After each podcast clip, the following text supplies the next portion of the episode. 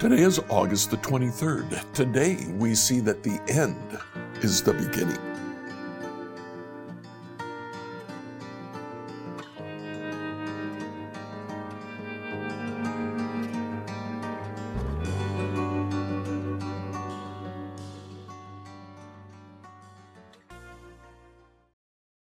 Our scripture reading for today is Mark chapters 14 to 16.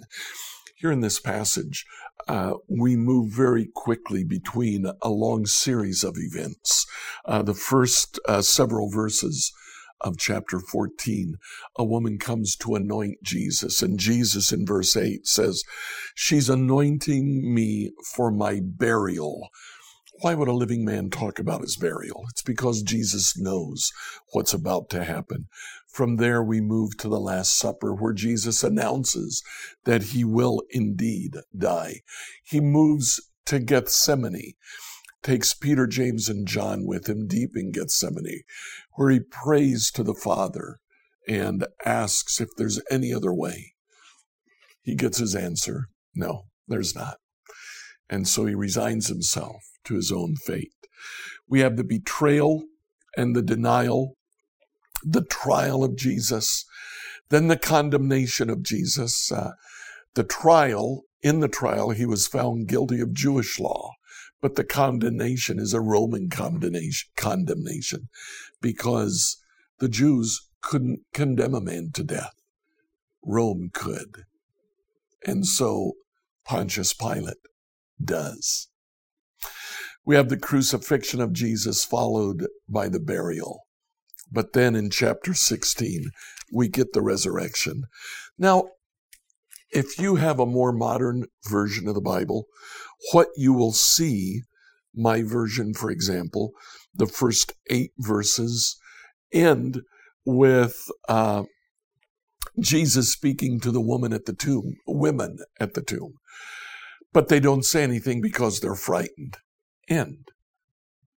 Then I have a shorter ending and then a longer ending. Both shorter and longer endings don't occur in any of our texts until about the fifth century, fifth and sixth century. So what happened?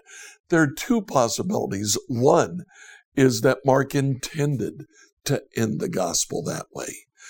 He intended to end the gospel with the note of fear and those who didn't want to share Jesus to spur those who are reading the gospel on to actually sharing Jesus.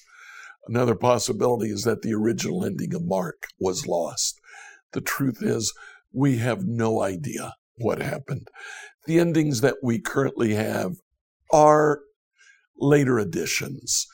Now, both of them simply quote from other passages of Scripture, so that's okay but uh, we really don't know how the Gospel of Mark ended originally. Today, reading the Gospel of Mark, we can bring our own ending to the Gospel of Mark. Share the story of Jesus. Mark 14 through 16, New Living Translation. Mark 14. It was now two days before Passover and the festival of unleavened bread. The leading priests and the teachers of religious law were still looking for an opportunity to capture Jesus secretly and kill him, but not during the Passover celebration, they agreed, or the people may riot. Meanwhile, Jesus was in Bethany at the home of Simon, a man who had previously had leprosy. A woman came in with a beautiful alabaster jar of expensive perfume made from essence of nard. She broke open the jar and poured the perfume over his head. Some of those at the table were indignant. Why waste such expensive perfume? they asked. It could have been sold for a year's wages and the money given to the poor. So they scolded her harshly. But Jesus replied, Leave her alone. Why criticize her for doing such a good thing to me? You will always have the poor among you, and you can help them whenever you want, but you will not always have me. She has done what she could and has anointed my body for burial ahead of time. I tell you the truth. Wherever the good news is preached throughout the world, this woman's deed will be remembered and discussed. Then Judas Iscariot, one of the twelve disciples, went to the leading priests to arrange to betray Jesus to them. They were delighted when they heard why he had come, and they promised to give him money. So he began looking for an opportunity to betray Jesus. On the first day of the festival of unleavened bread, when the Passover lamb is sacrificed, Jesus' disciples asked him, Where do you want us to go to prepare the Passover meal for you? So Jesus sent two of them into Jerusalem with these instructions As you go into the city, a man carrying a pitcher of water will meet you. Follow him. At the house he enters, say to the owner, The teacher asks, Where is the guest room where I can eat the Passover meal with my disciples? He will take you upstairs to a large room that is already set up. That is where you should prepare our meal. So the two disciples went into the city and found everything just as Jesus had said, and they prepared the Passover meal there. In the evening, Jesus arrived with the twelve. As they were at the table eating, Jesus said, I tell you the truth. One of you eating with me here will betray me. Greatly distressed, each one asked in turn, Am I the one? He replied, It is one of you twelve who is eating from the bowl with me. For the Son of Man must die, as the Scriptures declared long ago. But how terrible will it be for the one who betrays him? It would be far better for that man if he had never been born. As they were eating, Jesus took some bread and blessed it. Then he broke it into pieces and gave it to the disciples, saying, Take it, for this is my body. And he took the cup of wine and gave thanks to God for it. He gave it to them, and they all drank from it. And he said to them, This is my blood, which confirms the covenant between God and his people. It is poured out as a sacrifice for many. I tell you the truth, I will not drink wine again until the day I drink it new in the kingdom of God. Then they sang a hymn and went out to the Mount of Olives. On the way, Jesus told them, All of you will desert me, for the scriptures say, God will strike the shepherd, and the sheep will be scattered. But after I am raised from the dead, I will go ahead of you to Galilee and meet you there. Peter said to him, Even if everyone else deserts you, I never will. Jesus replied, I tell you the truth, Peter. This very night, before the rooster crows twice, you will deny three times that you even know me. No, Peter declared emphatically. Even if I have to die with you, I will never deny you. And all the others vowed the same.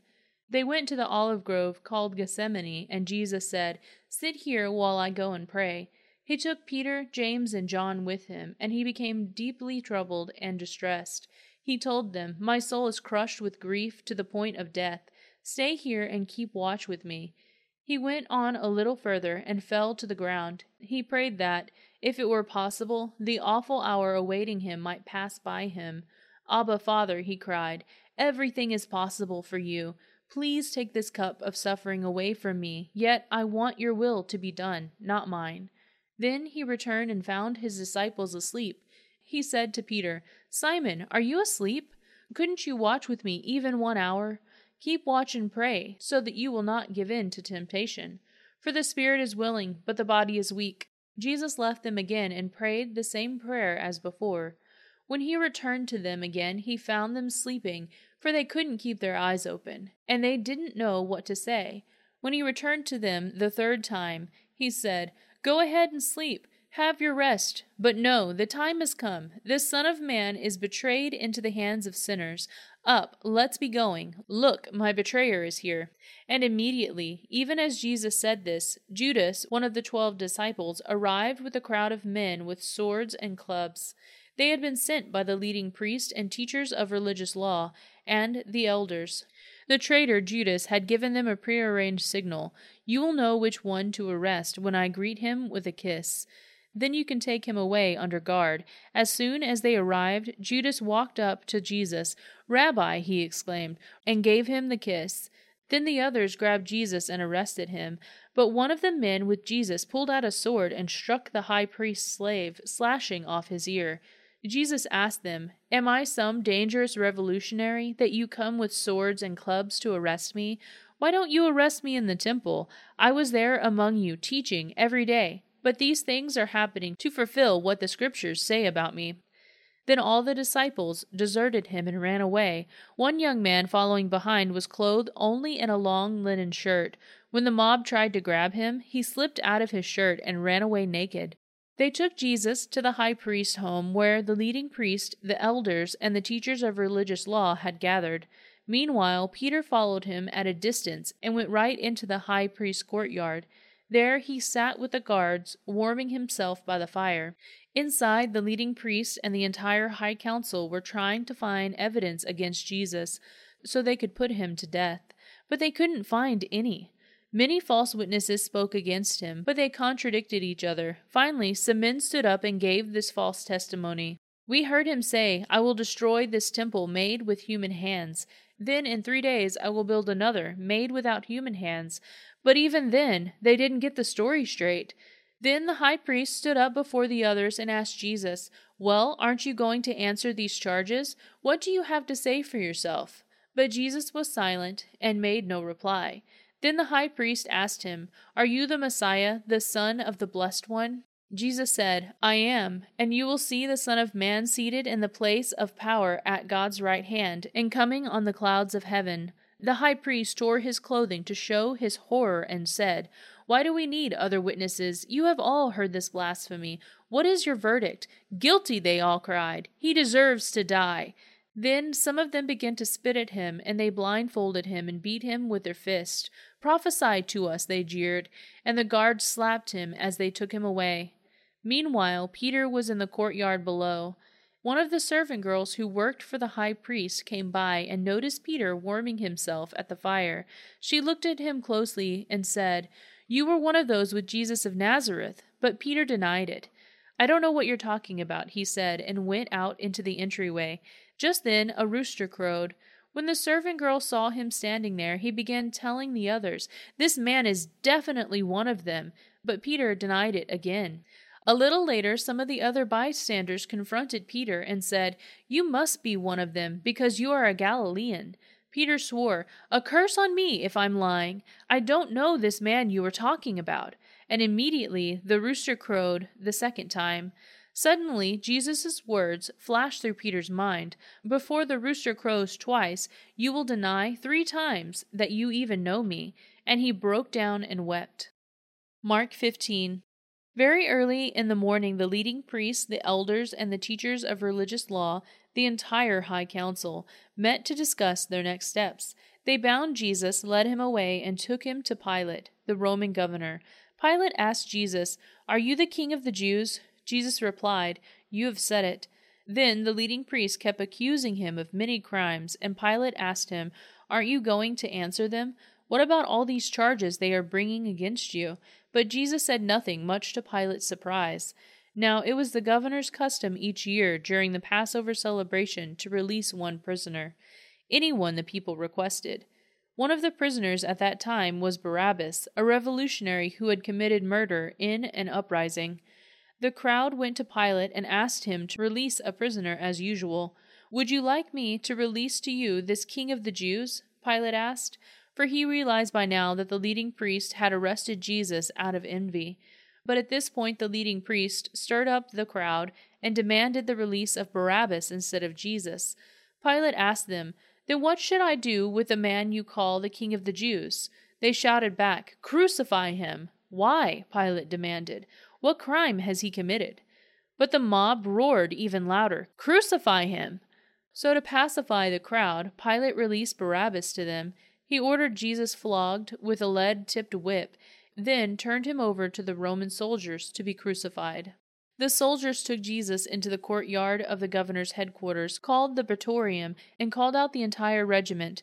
They dressed him in a purple robe, and they wove thorned branches into a crown and put it on his head. Then they saluted him and touted, Hail, King of the Jews! And they struck him on the head with a reed stick, spit on him, and dropped to their knees in mock worship. When they were finally tired of mocking him, they took off the purple robe and put his own clothes on him again. Then they led him away to be crucified. A passer-by named Simon, who was from Cyrene, was coming in from the countryside just then, and the soldiers forced him to carry Jesus' cross. Simon was the father of Alexander and Rufus, and they brought Jesus to a place called Golgotha, which means place of the skull.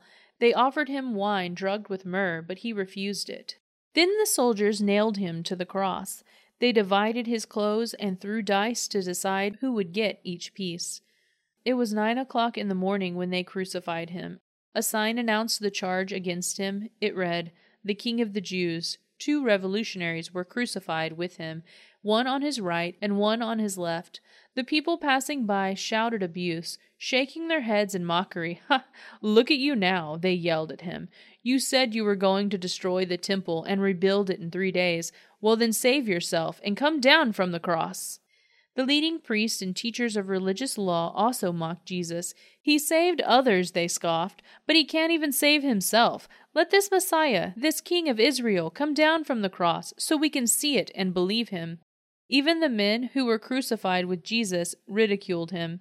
At noon, darkness fell across the whole land until three o'clock. Then at three o'clock, Jesus called out with a loud voice, Eli, Eli, lama sabachthani, which means, My God, my God, why have you abandoned me? Some of the bystanders misunderstood and thought he was calling for the prophet Elijah. One of them ran and filled a sponge with sour wine, holding it up to him on a reed stick so he could drink. Wait, he said, let's see whether Elijah comes to take him down. Jesus uttered another loud cry and breathed his last, and the curtain in the sanctuary of the temple was torn in two from top to bottom. When the Roman officer who stood facing him saw how he had died, he exclaimed, This man truly was the Son of God. Some women were there watching from a distance, including Mary Magdalene, Mary, the mother of James the younger, and of Joseph, and Salome. They had been followers of Jesus and had cared for him while he was in Galilee. Many other women who had come with him to Jerusalem were also there. This all happened on Friday, the day of preparation the day before the Sabbath. As everything approached, Joseph of Arimathea took a risk and went to Pilate to ask for Jesus' body. Joseph was an honored member of the High Council and was waiting for the kingdom of God to come. Pilate couldn't believe that Jesus was already dead, so he called for the Roman officers and asked if he had died yet. The officers confirmed that Jesus was dead, so Pilate told Joseph he could have the body. Joseph brought along a sheet of linen cloth then he took Jesus' body down from the cross, wrapped it in cloth, and laid it in a tomb that had been carved out of the rock. Then he rolled a stone in front of the entrance. Mary Magdalene and Mary, the mother of Joseph, saw where Jesus' body was laid. Mark 16. Saturday evening, when the Sabbath ended, Mary Magdalene, Mary the mother of James, and Salome went out and purchased burial spices so they could anoint Jesus' body. Very early on Sunday morning, just at sunrise, they went to the tomb. On the way, they were asking each other, Who will roll away the stone for us from the entrance of the tomb? But as they arrived, they looked up and saw that the stone, which was very large, had already been rolled aside. When they entered the tomb, they saw a young man clothed in a white robe sitting on the right side. The women were shocked, but the angel said, Don't be alarmed. You are looking for Jesus of Nazareth, who was crucified. He isn't here. He is risen from the dead. Look, this is where they laid his body. Now go and tell his disciples, including Peter, that Jesus is going ahead of you to Galilee. You will see him there, just as he told you before he died. The women fled from the tomb, trembling and bewildered, and they said nothing to anyone because they were too frightened. Scripture reading by Emily Herrera. Like, follow, and subscribe to this devotional on whatever platform you use to listen to it. Email your questions to us at questions at becomehope.com. Tomorrow, we will sing a sad song.